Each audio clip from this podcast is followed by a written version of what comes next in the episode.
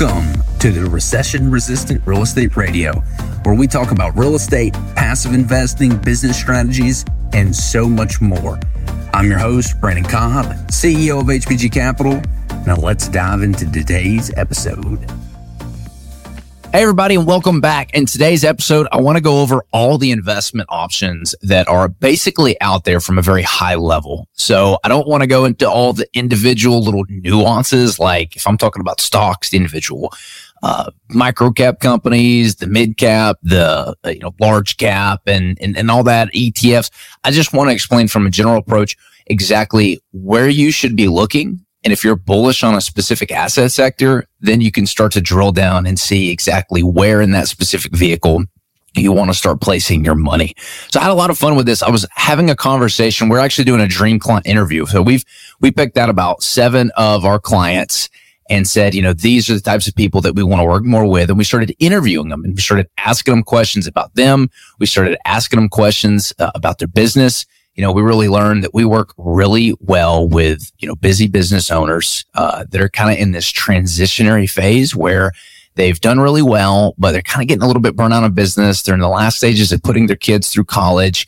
They have realized that they're at a point where on their investing journey that they kind of maybe need to do some catching up or they cannot afford to take a capital loss on their portfolio. Like they are very motivated to start saving for their retirement. That's what that they want to do. That's their main focus. And they don't want to retire. They want to just scale down their business activities, maybe like just keep 20% and, you know, outsource 80% of it. They don't want to retire, but they definitely want to supplement their business income with passive income. They do not want to have to rely on their business income uh, during retirement. So this has been very eye opening. And I was having a conversation with one of our uh, investors. And uh, one of the questions that I asked them is, you know, what other asset classes are you invested in besides real estate? And he, he, he, it, his answer kind of surprised me. He said, well, you know, besides stocks and bonds and real estate, what other investments are out there? And it kind of caught me a, a little bit off guard because I'd never done a deep dive with somebody on all the different options that were available to them. And I had a couple things that came to mind, like some annuities and some nuances with, with real estate. And then of course crypto came up, but I was like, let me do a deep dive on this episode and go over all the different asset classes that are available to investors. Uh, because at different economic cycles and parts of the economic cycle, certain asset classes do really, really well. And so that's kind of the game is like, where can you put your money and the uh, ugly ducklings of the economy and that will eventually, you know, flourish into the, the beautiful swans, right? Being a contrarian. I mean, that's where you make a lot of your money. So that's what I want to do today. So uh, I'm not going to start with stocks and bonds because that's what kind of everybody knows. Like, let's just jump into some of the stuff that is not uh, not as mainstream as, as everything else. So I want to start with commodities. So commodities are like your metals, your farming, your energy, and your livestock. There's a lot of businesses that are built uh, on commodities commodities are typically seen as a product that it's very difficult to do a value add. In other words, a lot of commodities, when a product is commoditized, it usually competes on price, right? If you're trying to choose between purchasing metal from somebody you know, it's it's not the same as going and buying a purse where you can go to, you know, TJ Maxx and you've got a certain brand of purses there, certain quality versus going to like Louis Vuitton. And there's a huge price difference in that. So you've got brand in certain categories and that brand commands a higher price point. That's why Louis Vuitton purse can go for four or five thousand dollars and a TJ Maxx purse can go for, you know, 30 bucks. Big difference. In the metals industry, it's not the same. And while there are certain qualities of metals that will differentiate in price, you know, to the consumer, there's not a big uh, brand. There's not like a big brand out there in the metal industry that a consumer's like, oh, I want to purchase this specific metal. It's commoditized, meaning it's just basically competing you know, on price for the most part. There are definitely exceptions uh, to the rule, but commodities are somewhere. And actually, right now, if you're a contrarian, commodities might be somewhere that you really want to look. You know, the energy sector has been heavily impacted by the war in Ukraine uh, and inflationary prices.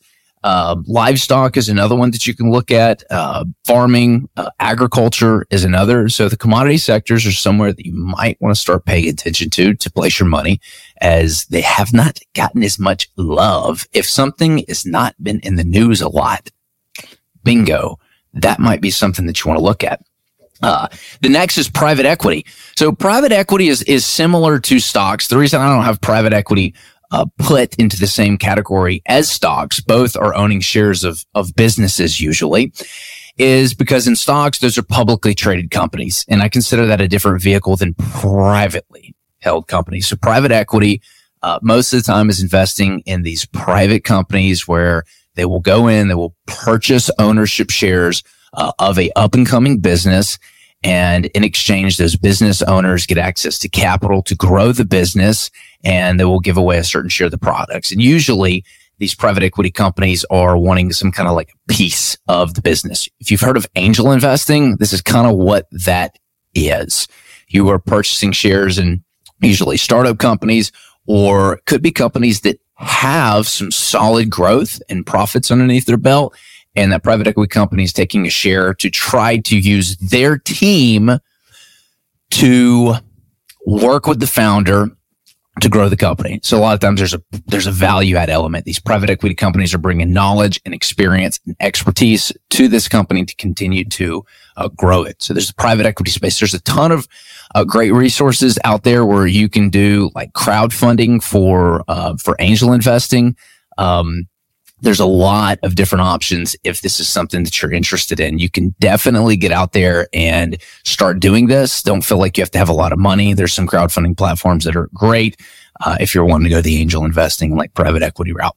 Uh, the next is real estate. So real estate is something that a lot of people are familiar with like the house flipping shows on TV and, you know, single family rentals, but they don't realize there's a lot of other uh, real estate out there. You know, one being that you can actually invest in uh, commercial buildings and commercials kind of broken down. You got many different sectors. You get the retail sector, like your big box stores, your strip malls. You've got the office building sector, which is taking a really big hit lately. That's your, uh, you know, rental offices downtown, your buildings, businesses rent them. You've got your multifamily uh, buildings that are, uh, you know, providing housing to people. You've got your single family sector that uh, usually suburbs or people moving into these these houses. There's a lot of different uh, nuances within real estate alone uh, that can make it a super attractive vehicle. A lot of people are attracted to real estate for capital preservation because it's a little different than some of the other assets out there where real estate's traditionally always held its value. Uh, there's a lot of intrinsic value in real estate because people need a place to put their business. They need a place to lay their head at night. They need a roof over their heads. Uh, whereas in, you know, private equity and, you know, stocks, you could buy a company like Blockbuster that does super, super well. And then, you know, for 15, 20, 30 years. And then overnight and, uh, Netflix comes in and just completely bankrupts it. So, uh, you know, there, there's, there's capital preservation is a very popular, uh, uh, concept and a reason why people invest uh, in real estate. The next is annuities. Uh, annuities, think of those. A lot of these are like insurance policies that you're buying. So you put in money and you're getting basically passive income uh, from this investment. You're getting, you know, monthly checks or quarterly checks. Um, it's kind of like receiving a dividend, but you are, your money is locked up for a certain period of time. And I know that the insurance policies are a very popular vehicle uh, for annuities. Another investment class that's similar to annuities is bonds. So bonds, you're, you're basically purchasing, uh, you're, you're giving money to somebody. Like if you're purchasing treasuries, you're giving money to the U.S. government and the U.S. government is investing that money, using it and its operations and then paying you a dividend uh, back. So bonds are great if you're looking for more of a safe investment and you're going to hold it to maturity. Now, bond prices, your, the value of your bonds can fluctuate wildly, but if you're in it for the long haul, you're at least going to get your principal back. So the SVB banking collapse and kind of the whole fiasco that uh, was created this year from, you know, these, these bond prices kind of happened because uh, bond prices fell significantly due to interest rates rising. And uh, because depositors were uh, worried about the uh, banks financing uh, their books. Their, the losses were on their books. They started uh, taking all their deposits out, and as a result, to try to keep money in the bank to uh, prevent a bank run, uh, to keep the depositors happy, to keep them from, to keep them being able to take the money out of the bank. Uh, they had to sell all their bonds at these huge losses. Had these banks just been able to hold these bonds to maturity, it'd have been fine. They would have gotten all their money back. Um, but it was the it was the run on the banks that caused the the whole fiasco to unfold. So bonds are great if you're looking for passive income. Um, much lower rate, mind you, but definitely a safe bet, especially if you're investing with the U.S. government because they can just print more money and give it to you. And then finally, stocks. With stocks, you can buy individual stocks. Uh, you can buy mutual funds. You can buy, you know, uh, exchange traded funds. Uh, I do not like mutual funds. Um, the biggest misconception with these mutual funds is you're usually investing through a financial advisor that's charging you a point, point and a half fee, and then they're investing your money into these mutual funds that also charge you a point or a point and a half. And so there are situations where you're giving up 3% on your portfolio per year, no matter what it does, despite the performance, the financial advisor and the mutual fund gets paid no matter what it does. So if you're thinking, oh, I'm going to get seven, eight, nine percent return on my money by investing through a financial advisor and a mutual fund, you could potentially knock off a full 3% of that. So best case, if you're earning 9%, you're actually earning 6%. A lot of people don't know that. So I'm not a very big fan of mutual funds. I love Vanguard because of the low, uh, the low fees that they have. If anybody is curious what fees do to your portfolio over a long run and how it affects compound interest, you have to go look at the effects that fees have on your portfolio. Do a Google. That's all the investments uh, that you have. If you've been interested in learning more about creating passive income from real estate, visit our website, hbgcapital.net. We'll see you next time.